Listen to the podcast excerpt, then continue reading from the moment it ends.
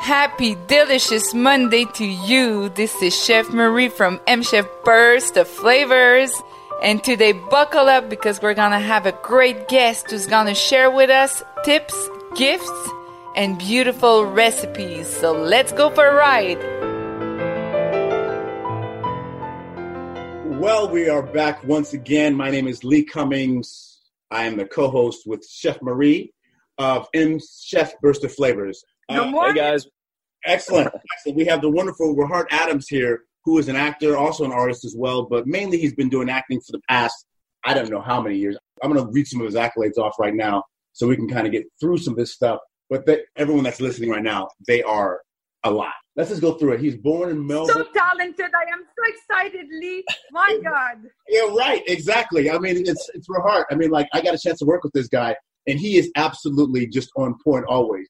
Born in Melbourne, uh, to the first generation Australian, Pakistani, Maltese parents, and the second oldest of four children. We got to talk about that because I didn't know you had brothers and sisters.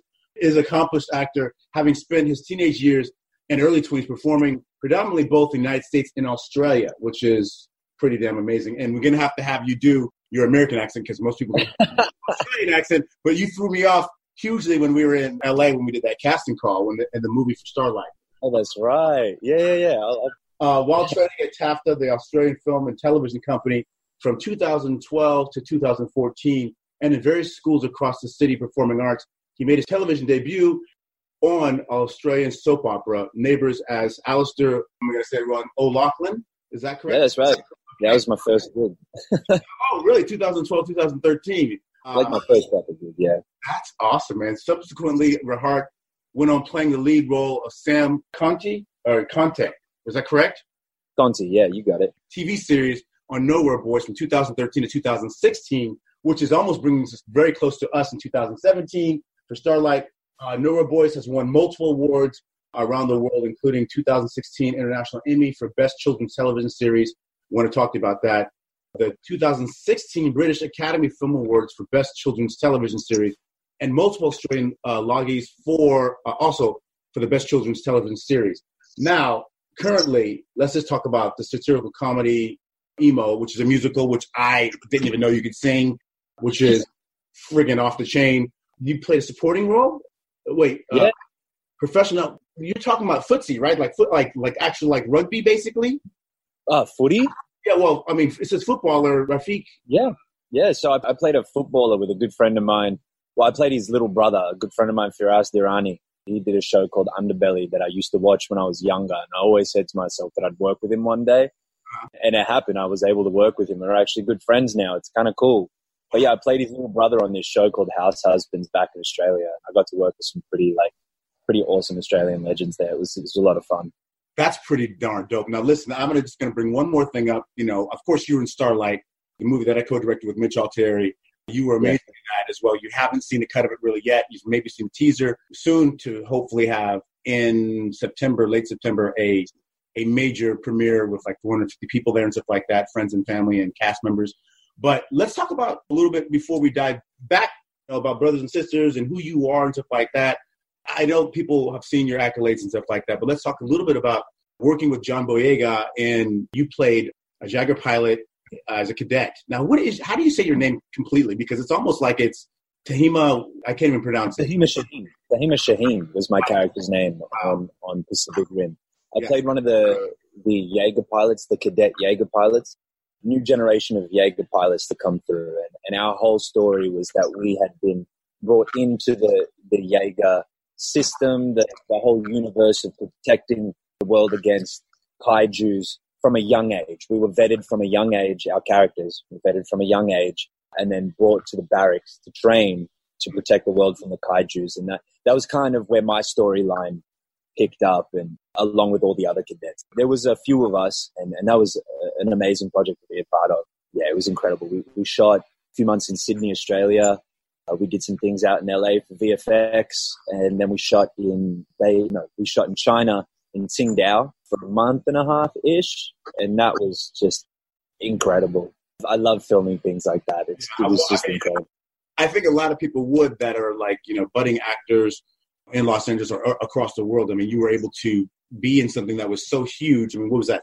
hundred fifty million dollar budget film or something, or one ninety or something like that. It was crazy. Something crazy like that. something crazy like super big. And you've got, you know, I'm a Star Wars geek and stuff like that. So I'm geeked out about the fact that you work with someone that's in part of the series, John Boyega, of course. He's a really nice guy, by the way. And that's what I hear. John Boyega, him and his sister, so awesome. Like, so awesome. They're nicest people. John looks John, like, it's fun working with you. Look at your bubbly personality. Everybody loves you. I appreciate that. Thank you. You know what? Um, I will say this: he's very bubbly on set, but like Rahart is very, very intense, and he's a wonderful actor to direct because I remember like a scene with Rahart, you know, being with him. I said, "Do you freaking kill somebody before?" He's like, "Yeah, yeah, yeah, okay." He's like, "Tell me, tell me more." I'm pushing around and stuff like that, you know. And he's that kind of actor. He's not someone you have to have. get into it, man. You got to get yeah. into it. You know, you don't have kid gloves, and I love that about. I can get be super visceral and super like macho with you, and then you get into the scene and into the role. What's happening right now? Uh, okay, yeah, Rahart is always, always working. I always see him. I can see you working. In, I know that. I'm so glad you didn't die because you're gonna be back for part three, which is gonna be amazing. You know. and, well, I mean, you know, he didn't die. Me, Rim uh, so. too. So I don't want to jump because I I'm super ADHD, so people, you can follow me. I talk really fast. Pacific Rim 2, Rahart got hurt, if you haven't seen it, but he didn't die, which means he's back for part three. So I, I'm pretty stoked about that. I know he's back because you said you, you're back, but I don't know if that's.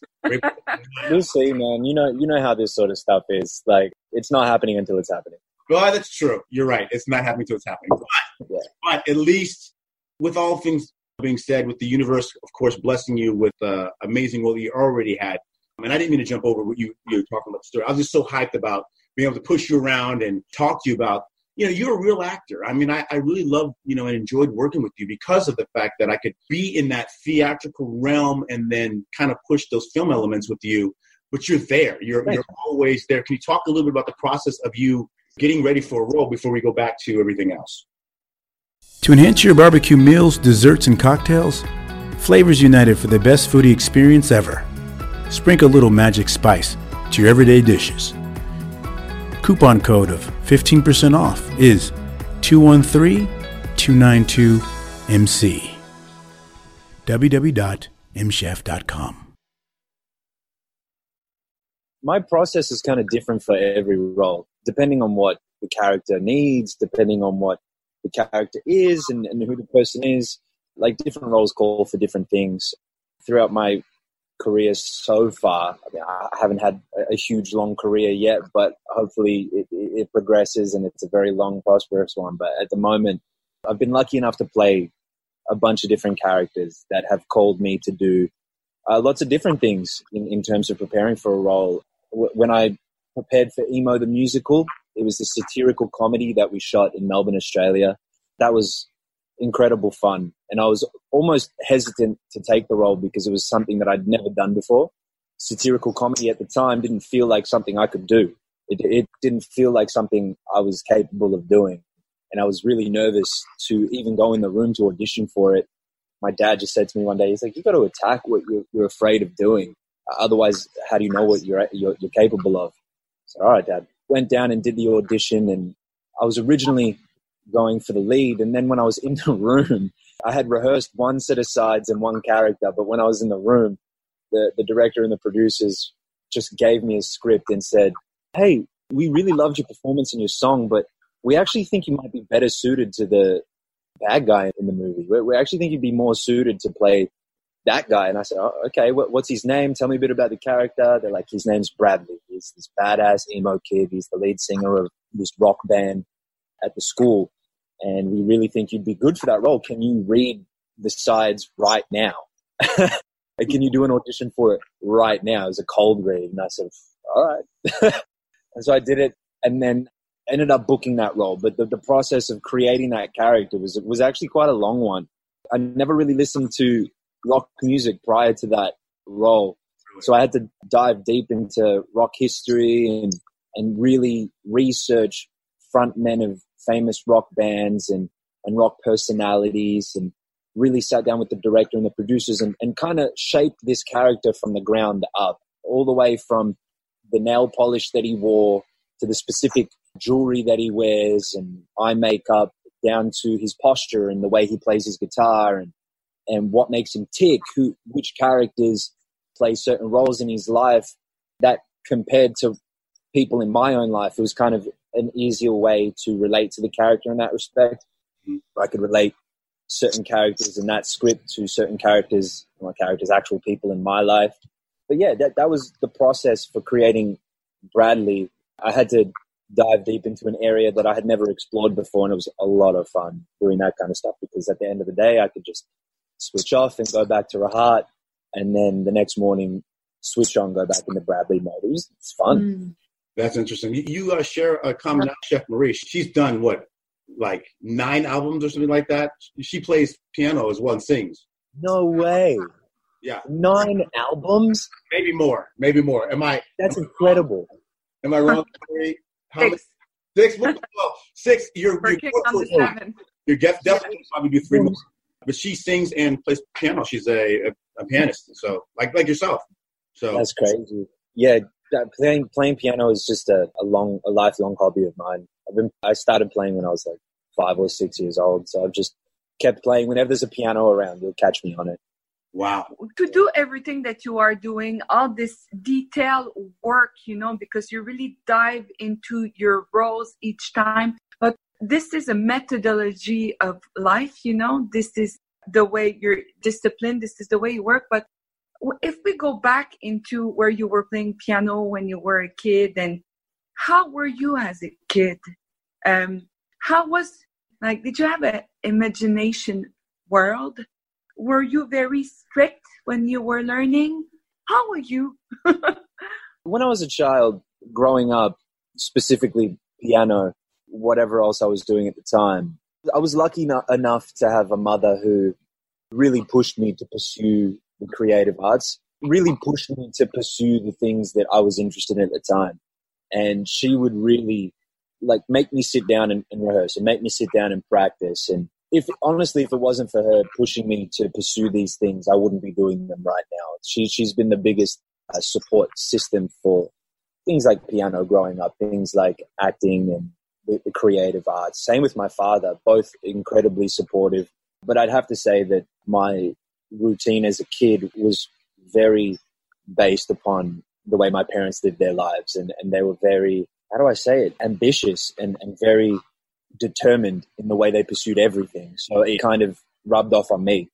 And I was very determined to pursue a lot of things. I can't, when I was a kid, I don't know if you were the same way, but I would do lots of different things. And I'd get to a certain point where, where I'd be at a certain level of competence, I guess you'd say. And then I'd be like, ah, okay, I enjoyed that. On to the next thing. And then I progressively just kept doing a bunch of different things until I found acting.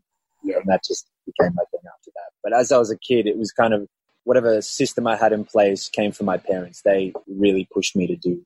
So they were your biggest supporters or your support network. I mean, like what as you you matured into a teenager and stuff like that. Of course, you're you're not very old at all, so you're very young. But what was the process of? Were you in Australia? I mean, I'm just trying to get a sense of for the viewers, to, or excuse me, the viewers, but just the, the listeners. What was the process of as you matured from, let's just say, 10 to 18? What were you like doing? What? Give me some.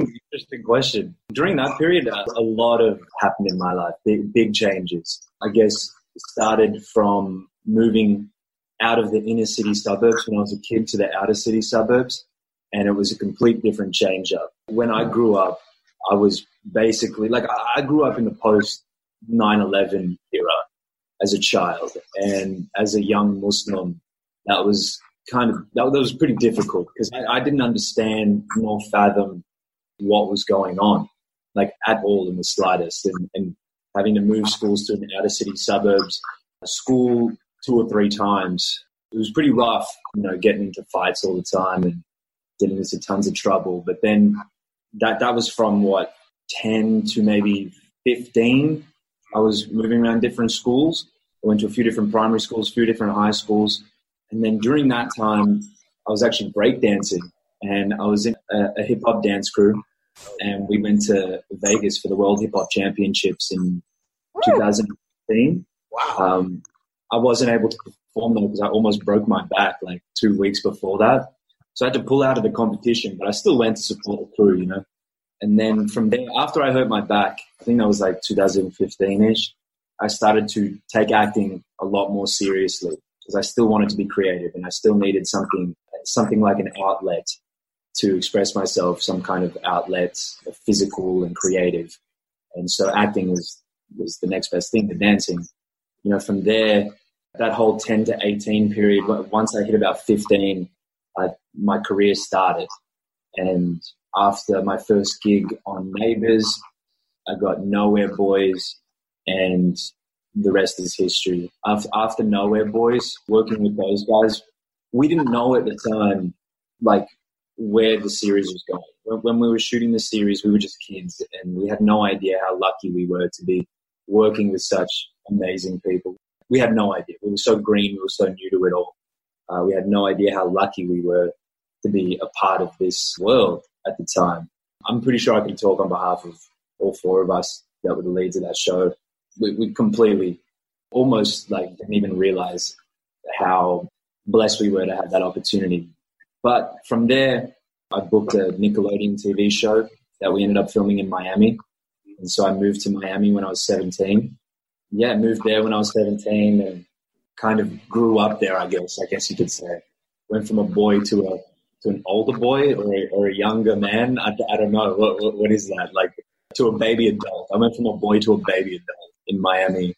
Then from Miami, I went back and forth to Melbourne because I was still filming Nowhere Boys at the time. I would film a season of Every Witch Way, then film a season of Nowhere Boys, season of Every Witch Way, and then another project and it kind of took me all over the place. It was, it was a lot of fun during that period of time in my life. Uh, we went from Miami to LA, then LA to New York, New York to Canada, Canada back to LA, LA to Melbourne.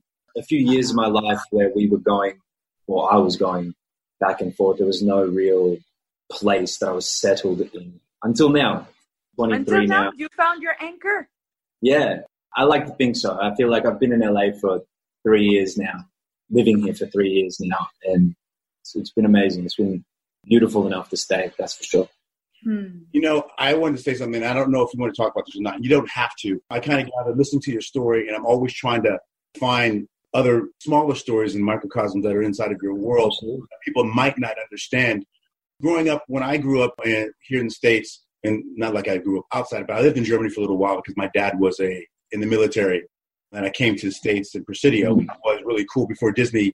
The Disney now owns Presidio, or they bought it from George Lucas. But the part was for me is that whenever I went to, school, I was the only black kid in every single class, and someone was always going to say something crazy. So, what was your craziness? You talked a little bit about because I think people will say things about people of the faith of being Muslim and stuff like that. You know, do you speak Arabic? I never even asked you that. Do you speak Arabic as well? No, so I the only language I speak fluently is is English. Okay. Both my parents only speak English too, but the rest of my extended family speaks Farsi, Arabic, Urdu, Pashto, and I didn't. I unfortunately didn't get to learn any of that. Okay. I wish I wish I learned. I wish my grandfather taught me a bit, but he was more concerned about his kids and his family assimilating and uh, being more Australian because he didn't want it to be hard for them to grow up yeah. in a new country. He didn't, he didn't foresee the future political climates that, that we currently live in now. Yeah, it's it's ridiculous. But yeah, growing up, like you said, you said you were the only kid in your school and in your grades and stuff. It was, I, it was kind of similar to me in, in the way that there was only a few Muslim kids in my area, like at all, and I was the most ethnic kid by far yeah. in my like in my class and in my grade and I didn't even comprehend that at the time. I didn't understand at the time why I was different mm-hmm. to everyone in their eyes, why I was different to them. I copped a lot growing up because of my ethnicity and my name. Mm-hmm. And although I may not look a certain way for people to classify me as exactly. a Muslim or Middle Eastern or European or what, what have you, it really did separate me from from the rest of my kids, the rest of the kids in my grade. But that's high school, man. Like yeah. primary school and high school, kids are cruel. They don't understand the world yet. I don't really hold it against anyone at all. Like all that stuff that, that I copped when I was a kid, like I, used to cop a lot of pointless racism and, and all that kind of stuff that I don't really pay attention to anymore. But back then it was it was Yeah. it was a lot. Yeah. Because I guess these these kids were just products of their own environments and, and they were just kids. So I don't really hold it against any of them. Oh, very nice, man. How did you cultivate your imagination, your creativity, and your joy when you were a kid? Is music help you through this, Oh, or yeah. any other passions you have? Oh yeah, so I was I was really lucky uh, to grow up in a big family. When I say big family, I mean my whole extended family. We all lived pretty close to each other, and we would spend almost every living moment together. My, my my cousins grew up next door to me. My other cousins lived down the block. My other cousins lived a few blocks away. We all lived really, really close for a long time. When I moved schools, when I moved away, we all stayed really, really close. We still are to this day, but I used to listen to music to get me through the tough times. Anything creative was was a really great outlet for me. Anything creative, to be honest. Uh, music, dancing, you know, getting to connect with people on that level does away with all the differences that everyone classifies themselves as being different to one another. When when you get into a creative space, all those sort of things just disappear. And so it was a really nice avenue for me to be in and a really nice atmosphere to be a part of when you needed to get away from mm. the crazy growing up high school era. Forgot what the question was. It's, It was about how to Yeah, yeah. cultivate your joy, but you answered it beautifully. Oh, that's right. Yeah, cultivating my joy through family. That that was my point. I, I, I cultivated my joy through family, and they were always very supportive of my, you know, my creative endeavor. The, those two are very close. That's awesome.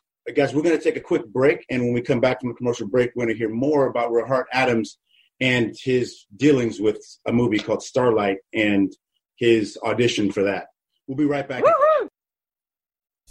Find M Chef top quality herbs and spices on Amazon. All filler free, 12 allergy friendly, low in sodium, kosher, vegan. www.mchef.com.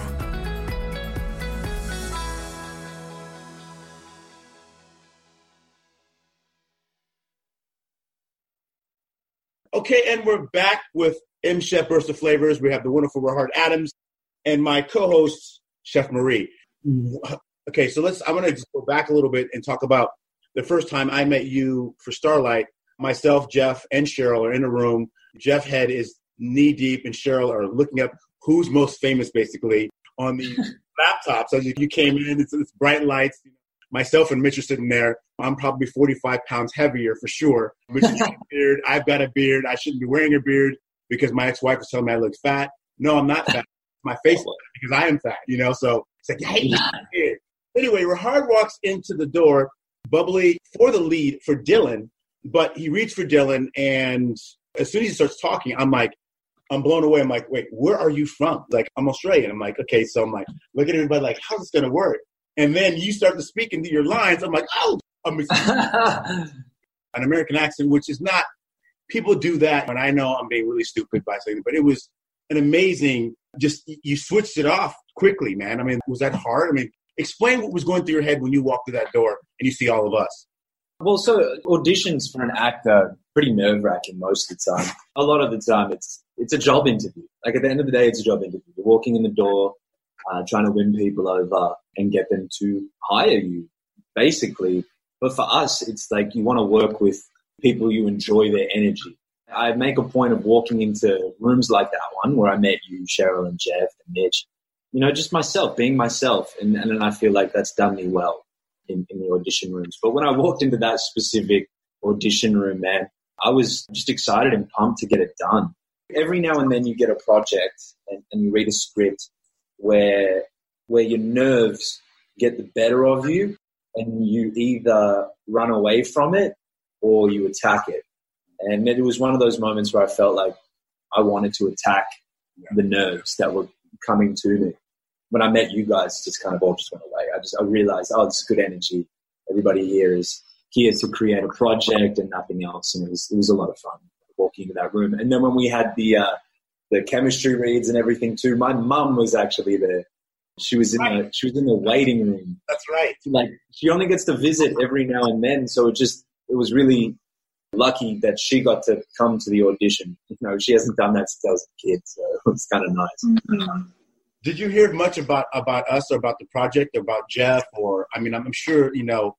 Did you were, did you hear from Paul Ruddy? I think Paul called you or or called your agency or something like that for an audition. Yeah, yeah. So it was all through my managers and stuff. But of course, always do my due diligence. I always before I walk into a room, try and get an idea of, of who who I'm meeting, what they've done before, so I have some context, and so I don't go into a situation completely blind even though sometimes that is my, my play, just go and be myself and see how things go. I think when I went in the room for that, because that was like 2017, when I went in for the room for that, I definitely knew how, who everyone was. Like I walked in there knowing every single person, not personally, but right. as, as much as IMDb and, and as much as Google can tell. And I'd seen the work that everyone had produced before, and that's why I was excited to be a part of it. Because yeah. I'm a big fan of indie filmmakers and, and indie filmmaking in general. So it was it was really nice to be a part of that project from the beginning, from the get go. Well, how was your mm-hmm. experience? And I mean, we spent well, you spent probably maybe about twenty five days or so in Kentucky, and I, I, mean, I've never really talked about my experience there, but how was that for you being in Kentucky? Because that was like for me, I was blown away. I mean, like it was just crazy. It was different for sure, man. I really enjoyed it. I really, really enjoyed it. I think that's one of the best things about what I do for a living is that when a job calls for you to film somewhere else, take it. You go and experience what that culture is like. You go and experience what that area is like. And I definitely never experienced anything like that before. I mean, because where we were filming, where was it again? What was that? What that town called? It Mayfield, Mayfield, Kentucky. Yes. I you on my iPad that either with you with the gun because we were doing some special effects and stuff like that, which you will be blown mm-hmm. away because the monster looks ridiculous. Like I can't wait to see that monster. I feel bad for the girl because you can't even tell who she is. I mean, like I'm telling you, in the 3D rendering, and she takes an axe, and then you take the axe. axe well, I won't spoil too much, but but man, Kentucky was, Kentucky was a lot of fun, man. I, I really, to be honest, you know, I've only really seen metropolitan America, and being able to go into that area of the world was really nice, and and just the sunsets in Kentucky were beautiful, man. We, we were lucky enough to be filming during autumn where all the leaves were beautifully orange and red and yellow. There was just a, like a beautiful calm energy everywhere I went in Kentucky. Mm-hmm. It was freezing, man. Come on, you're being nice. We oh, you're right. You're right. It was freezing cold and there were no Ubers and I couldn't get anywhere. I, I do remember that. we shot like a summer movie in the wintertime for our listeners and literally, I remember being 24 degrees outside, shooting the outside scene with Cameron, who plays Dylan. And it was just absolutely just, I mean, it was wintertime. And we supposed to, the scene, you know, you got the Hawaiian shirt on. It's, I mean, we had to do that outside. You guys would were freezing. It was awesome. I really enjoyed my time there with you. But I'm glad it was cold because snakes, they didn't have, you know, guys, these in the South, they have a lot of big bugs and a lot of snakes everywhere. And I'm not. Oh, yeah, yeah. It's the same for Australia, I guess, too, as well. But in California, not so much. Kentucky was no joke. There were tons of bugs. Like that. That was no joke. no joke. Like you don't want to touch that. I'm like, what is that? Like, yeah, I was like, trust me, I'm Australian. Don't touch that. Yeah. Whatever that bug is, don't touch it. wow, that's so awesome, man. Chef Marie, you always talk about. We always talk about on the show heart about life and balance and I guess inner work. Has there been, I guess, and I'm gonna steal her question that she asked sometimes, but what gets you out of bed right now? Like I know that there are projects and stuff like that, but being creative for me, it's like being in service sometimes for others and with directing. But for you, what is that? What's the bigger picture for you? Your life five years from now, you're making it, you're doing your thing, you know, you've done some really big projects, you've been with and Matrix, you know, with Keanu Reeves and New One or something like that. I mean, what? That Imagine being yeah, in Matrix. That'd be badass. I mean, that's great, but what drives you, man? What gets you up in the morning? I mean, I know it's something, but what is it? I did. It's a, it's a mix of, of a lot of things, man. To be honest, it's a, it's a mix of a lot of things, and I got to say it's different on different days. But right now, uh, it, it's a lot about bettering myself as a creative, and not just in the sense of acting. I do want to get behind the camera as well do some directing, some producing. Acting is not my only interest and my only forte. Very, very interested in directing one day. and getting behind the camera, making some projects of my own. That's what's getting me out of bed in the morning right now. Also, just living life in, in general is really good for what I do. Getting up and experiencing new new things that I'd never experienced before. I mean, I'm always excited to do that stuff. I get up and, and think to myself, what am I going to do today? I'm going to do something different. Call up my friends, see what they're doing, whether we want to shoot something, whether we want to just go explore and maybe get some ideas or write some things down, creative projects, write some scripts and just shoot it on the fly. I, I guess the things that get me up in the morning is myself, is, is the vision of being a better me and then getting to where I want to be. It's, it's kind of a turn on for me, is just to keep going and keep going, improving myself right, improving other people wrong, and a few certain people right. You know what I mean? There's a few certain people out there who've always been like, Brad, I know you're going to do something big one day. I'm always watching your stuff. I'm always looking out for you and I'm always supporting you. Those are the people I'm doing it for right now. Yeah. And also myself. Yeah. That's the stuff mm-hmm. that gets That's huge. That's huge. Do you have a special ritual that you do? Yeah, I go through phases. So it's depending on like obviously this is the thing about being an actor is that you don't have a set schedule and it's so hard to explain because when you live in that creative realm, uh, for me anyway, I feel like I can't put my whole being into anything creative unless the rest of my life is in perfect order. I'm right emotionally, professionally, health wise, and happiness wise. If those things aren't aligned and working well, I'm not giving myself the best chance to put my whole being into being creative. So right now, my morning rituals, getting up, making my coffee, taking my dog for a walk, doing meditation, and then just getting straight onto my laptop, doing my emails, phone calls, whatnot, getting business out of the way, hopefully before like 10, 11 o'clock. And then once that's done, I've got the whole day free to go and do whatever I want. Sometimes that's earlier on in the day, I get everything done. Sometimes I, I won't even leave my chair until I have to go to bed. Like it's, it's super different every day, but right now, morning ritual is just that: getting up, taking my dog for a walk, drinking my coffee, making my breakfast, mm-hmm. doing some meditations, all that kind of stuff. Being thankful and grateful, setting my day right.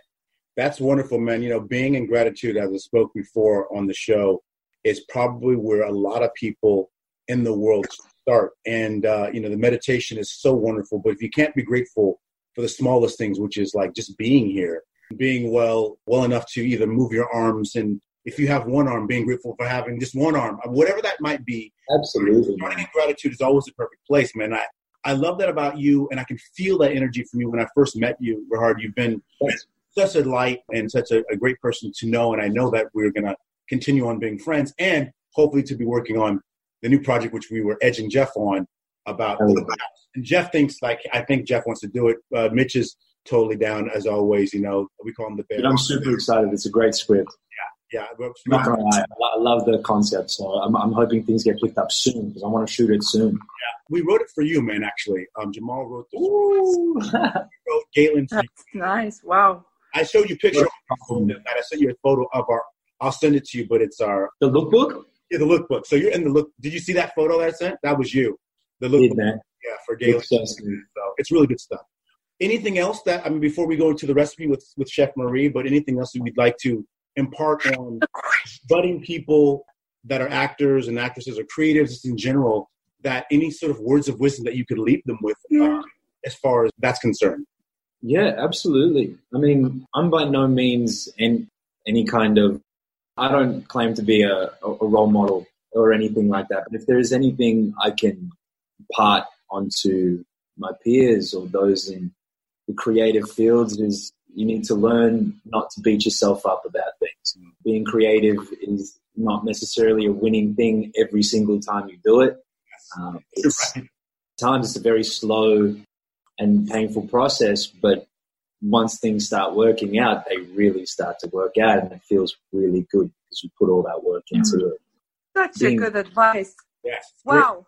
Yeah, it's like going to it feeling one way, and if it doesn't go that way, people tend to beat themselves up and forget about being grateful and thankful and gratitude and all that. They forget about it and they go into this snowball effect of, of summoning negative energies to themselves. And, you know, as long as you're staying grateful and positive, uh, for me anyway. Not for, for you, but for the rest of the world, the world would be a much better place. And we have to start calling people out on that stuff. So you know, don't be shy about that, Rahart. I think that not just for you, but for everyone in this world, myself, Marie is such a light as well, like yourself. We have to hold people accountable now for those kind of things. We have to be grateful when someone's not like, hey, man, I'm not going to be upset at you, but guess what?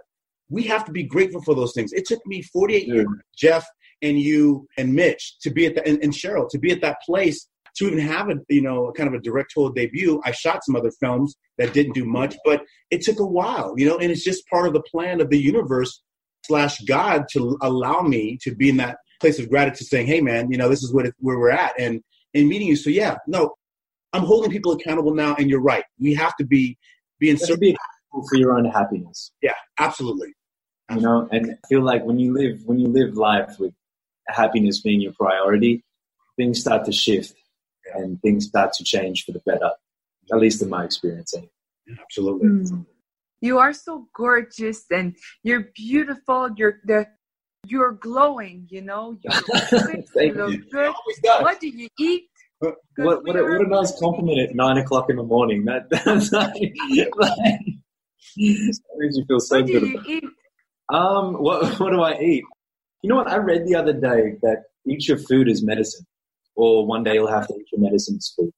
And I've really tried to adapt that into my everyday life. It's not easy because a lot of the times fast food and unhealthy things that I've grown up eating are just so easily accessible. Like comfort foods are so easily accessible.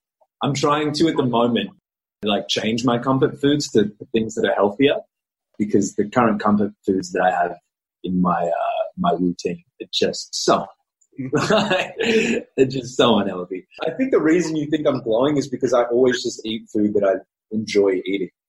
like, like that's, that's always been a thing. I've always eaten good, no matter what situation I'm in in my life. Eating good has always been the biggest priority in terms of living standards. I grew up in the hospitality industry, my whole family being restaurant.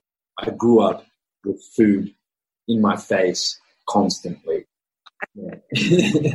well, you guys, Rahart, thank you so much for the wonderful interview. Thank you so much. Of course. Go to before we go to your anecdotal story. We have about ten minutes left or so. Chef Marie, do you have something that you can impart on these wonderful people? So what Chef Marie does is that whoever the guest is, she makes some sort of crazy dish. So go ahead, Chef Marie. What do we have today? Well, because uh, you are Australian, and I'm sure that you enjoy Vegemite. I do, I do actually. Well, it's not about Vegemite, and it's not a recipe about that, but I called it the Australian Mite Brain Food Booster. Ooh, ooh. So it's super cool. It's kind of a shake you can have like at the beginning of your day, just right after meditation. Super easy. Avocado, mm. coconut milk, of yep. course, but not butter. I always love to integrate a little bit of almond butter into the shake. Nice, nice, nice little, few drops of MCT. Oh, yeah. MCT is the way to go on right now. I mean, I'm on keto. I put MCT everywhere. I feel very happy. Oh, yeah. So I said, I'm gonna put MCT on your recipe. then a good, a good, friend love, of mine, a good friend of mine is on the keto diet right now, and he loves oh, yeah. it. Mm-hmm. Yeah, a good friend of mine, Zach Wolf, he, he talks about it and he, and he, he says great things about the keto diet. He's doing love well? it, dude. We love yeah, it. you guys on the keto diet as well? Yeah, that's how I dropped all this weight, man. Like, I don't know. I saw some pictures, dude. It looked crazy. I mean, if you saw me in real life, you go, dude, bro. I mean, I was so heavy. So, I mean, man, I need to get on this keto diet. Yeah, no, I'm telling you, it, it, saved me, man. I mean, like I, like I said, I was about 240 pounds when I was with you. I'm 205, 203 now, and you know, holy moly, dude! He's doing it. He's making it, it happen. Yeah, so yeah. and he eats all types of good fats, though. Yes, yeah, nice. that's that's the that's the difference. Absolutely. But was that wait? So I'm gonna get back into that Australian mite. Okay, so brain food booster. Yes. So we've got avocado, coconut milk, MCT, almond butter, and then because I'm sure you like chocolate, Oh yeah. I had to add a little bit of cacao powder into this to ah. bring that color. Nice. And then of Nice. course PB, the peanut butter powder. Yes. I mean, it's just so amazing. Yes, Ooh, absolutely. that So sounds like a you- nice thing to have in your the recipe, you know. Ooh. Yeah, that, you're right. That does sound like something I, I want to have right after meditation session. Absolutely. Absolutely. Or after break dancing, right? Oh yeah, I wish I could still break dance and all that kind of stuff. I mean, I can, I still can, but I can't do the backflips anymore. I can't do the head spins anymore. I just don't. I don't even think my body's like flexible or capable to do that Flexible. stuff anymore. Well, uh, That's the recipe. so that's a brain booster, correct? yeah, so it's uh I'm sorry, it's uh 350 calories, but Okay. you know, you can go a long day with that. 20 uh, grams of carbs and 35 grams of good fats. So It's I think a good start. Agree. nice. We will break for a second and we'll be right back. More words from our sponsor. Chef Marie's Food Guidelines on Exquisite 100 French Recipes Cookbook, low carbs, gluten free, with vegan alternatives, is launching this fall. Stay tuned. Reserve your book on our website.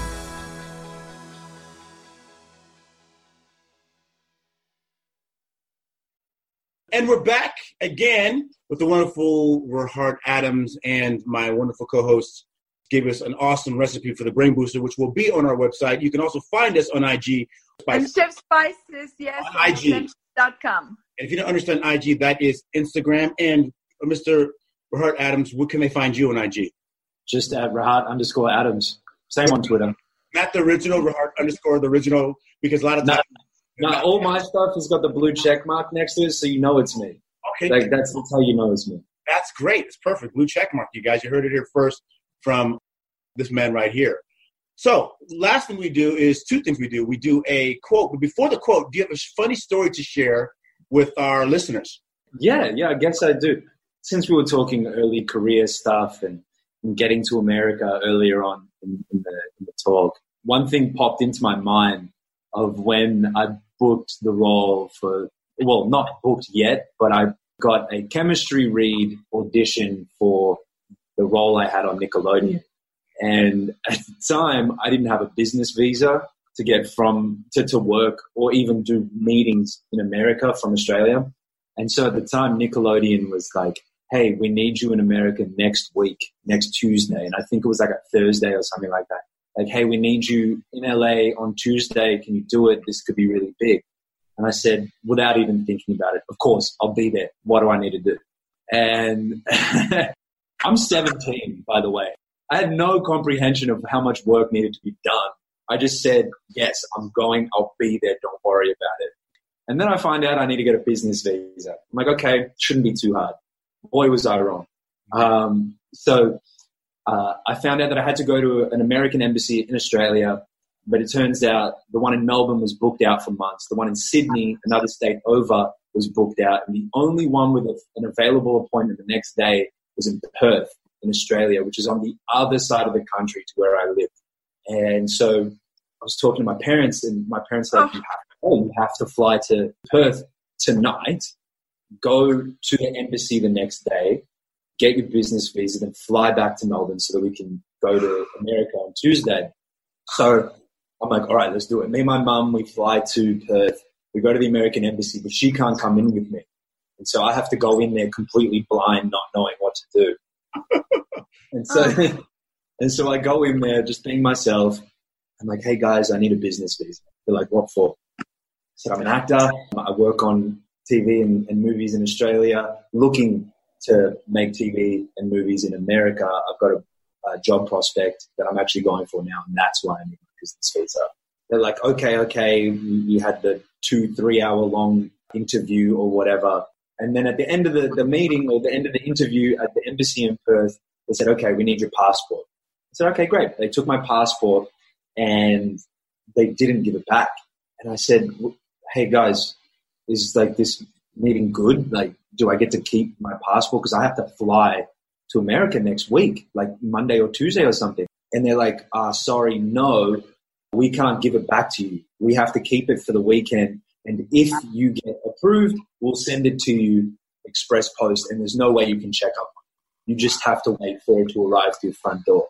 Wow. And I was like, uh, okay, that doesn't seem right. But okay. I leave the embassy. My mom's waiting downstairs. She's like, hey, did you get it? I said, I don't know. I don't know if I've gotten it. She's like, go back up there.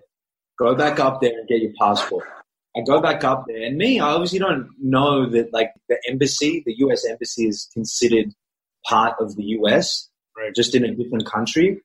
And so I go in there, security's really tight, and they're like, "Oh, we just saw you like ten minutes ago. What are you doing here?" I said, "I just need my passport. Like I'm taking a flight. I actually need my passport." And they said. "We're not giving it to you. We will kick you out and not let you into the country if you come back." And I was like, "No, no, just let me talk to the officer." And they're like, "All right, whatever." I went and talked to the officer. They're like, "No, you don't understand. You can't have your passport." I go back down to to my mum, and she's like, "Well, I guess there's nothing we can do. We just have to pray that you get the visa and that it comes back in time for you to catch your flight." And so two days pass. I go back to Melbourne. It's a long weekend. I, I can't remember what holiday it was, but there was a, a public holiday on, on the Monday, and I was planned to fly it on the Tuesday. So I couldn't even get my business visa, even if it was approved the day before. The only way I was going to know is if I got it Tuesday morning. And no one was picking up their phones. The embassy doesn't pick up their phones to customers if they're just looking for postage information. Right. And so I had to call the the post office, the postal company who was sending my passport to me. I rang them Tuesday morning, the day I was supposed to leave, and said, "Hey, my name's Rahart. Uh, I have a package coming in for me this morning. I think. Can you check to see if there's an incoming package with my name?" on So this is mine. This is crazy, man. Uh, this story is so awesome. So did you actually go down to the postal office or whatever it was? Yeah, so it's about, I don't know, like three, four in the morning on that day I was supposed to leave. And we hadn't booked the tickets or anything. Like, it was all based upon whether I got my visa or not. I just said to my dad, actually, no, he said to me, we need to go down to the, the docks. We need to go down to Port Melbourne to where the mail comes in and we need to go to the, the guy who works there and just ask them. So we said, okay. We go down there at about four in the morning. There's no traffic. Everyone's still asleep, except for the postal guides. We get there and we sit there in limbo for about 45 minutes. Thank God it was like relatively close to the airport. We get the package and it's the moment of truth. I open up the package. I'm like, Dad, this is it. Like, we need to see if I've gotten this. Like, it's all leading on this. I open up my passport and boom, I got it. And I'm like, yes, I got the visa. We didn't know up until this point, and now it's go, go, go. Wow. Dad's like, ring your manager. So I ring my manager. I'm like, Mike, Mike, I got the visa. Book the tickets. We need to go now. We're on our way to the airport. The flight is in an hour and a half. Wow. Oh, oh, And so he's like, on it. So he's booking the flights. And then, because I have a crazy long real name, it's something like seven names. I won't repeat it on here because I don't, I don't want people to like, look up my real name and all that kind of stuff. This crazy long name. When he booked it, he first booked it under Rahart Adams by accident, which is not my real name. But Rahart is my real name. Adams is not my real last name.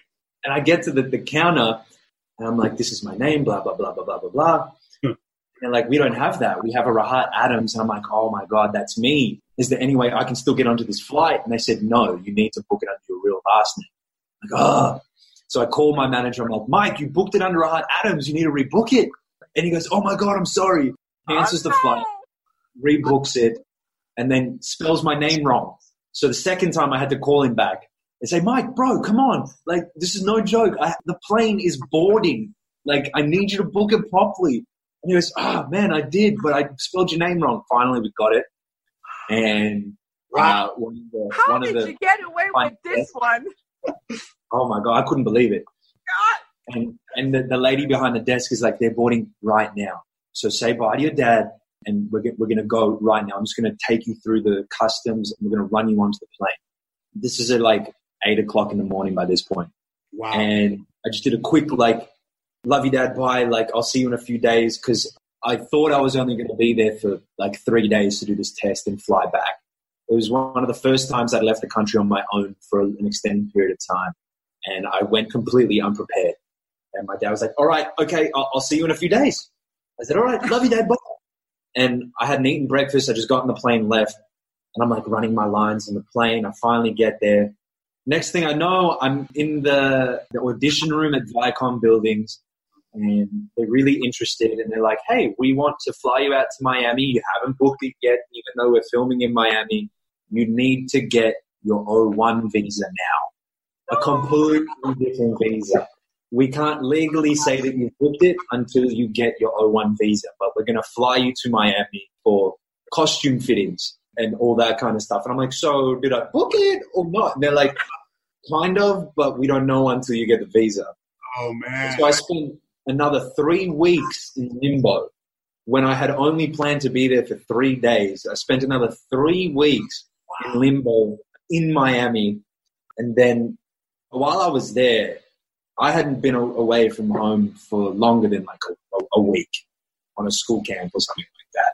You know, my family, my friends were super tight. Like we would hang out in the neighborhood all the time, and all of a sudden I'm away from all of that. Miami, to me, didn't feel like America because I was only used to LA and it was a whole different culture. It was a whole new lifestyle that I hadn't experienced before.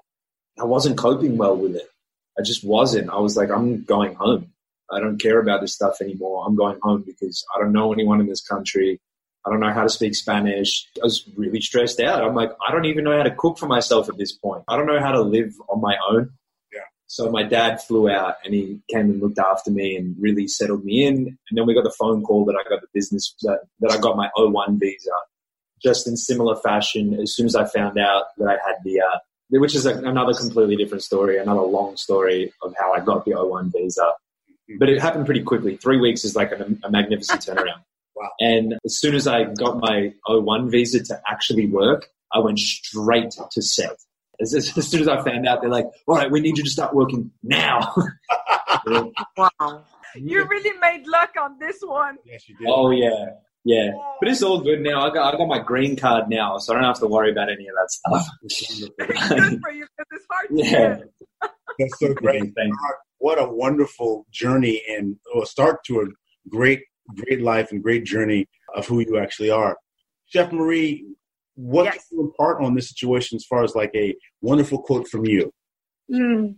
This quote is from uh, Robert Kennedy, our beloved Robert Kennedy. So uh, the quote is Only those who dare to fail greatly can ever achieve greatly. Oh, wow. I, I feel that in my, my soul. Me too. I really do. I feel that in my soul. We what continue, a, you know. yeah, what, a, what an uplifting and hope-giving state to be. That says a lot about where I think maybe we all are, just in general, just people in life. Like I dare to continue to fail because I looked at failure so such the polar opposites of looking at it the wrong way, which is like you know the more I fail, the more I become and know myself what I can actually accomplish in my own life, and to look at say that I mean I failed plenty of times, you know, and and I'm here, but I'm grateful for those failures immensely from marriages to whatever else, well, marriage. But yeah. mm-hmm. myself, like me not doing what I needed to be in order to be in this position that I'm in right now, to talk to wonderful people like yourself, you know, to be a part of, you know, Chef Marie and M's uh, Chef Spices and our line that we have, and this is show itself. So is that's that's an awesome quote, Chef Marie. Thank you so much. Yeah, it thanks. was thanks. so nice spending time with you today. My God, I'm very thankful towards our conversation, and I'm sure that it's gonna fascinate and help even a lot of people who are listening to us today. You give them the drive to confront oh, so any nice. so. fears. Fears are friends, you know. Fears, it's not something negative. Fears part of our drive. Yeah, it's, a, it's a natural human mechanism. Yes, it is. You're glowing. Yeah. Thank you. it's so nice. Blossoming into an awesome, awesome young actor, as well as singer, as well as just a, a great human being. Rahart, it's been an absolute pleasure to interview you today. And I know that goes without saying from my co host, Chef Marie. As usual, you guys are very insightful and very pleasure to both be talking to you at all times. Thank you so much for this interview. Thank no you worries, man. Thanks for having me. Thanks, man. Bye, you guys. Take care. Long live to your career. We love you. Can't wait to see you again on Starlight and see you again on Pacific Rim. Yes. Uh, thank you. Appreciate that. Bye, you guys. Bye.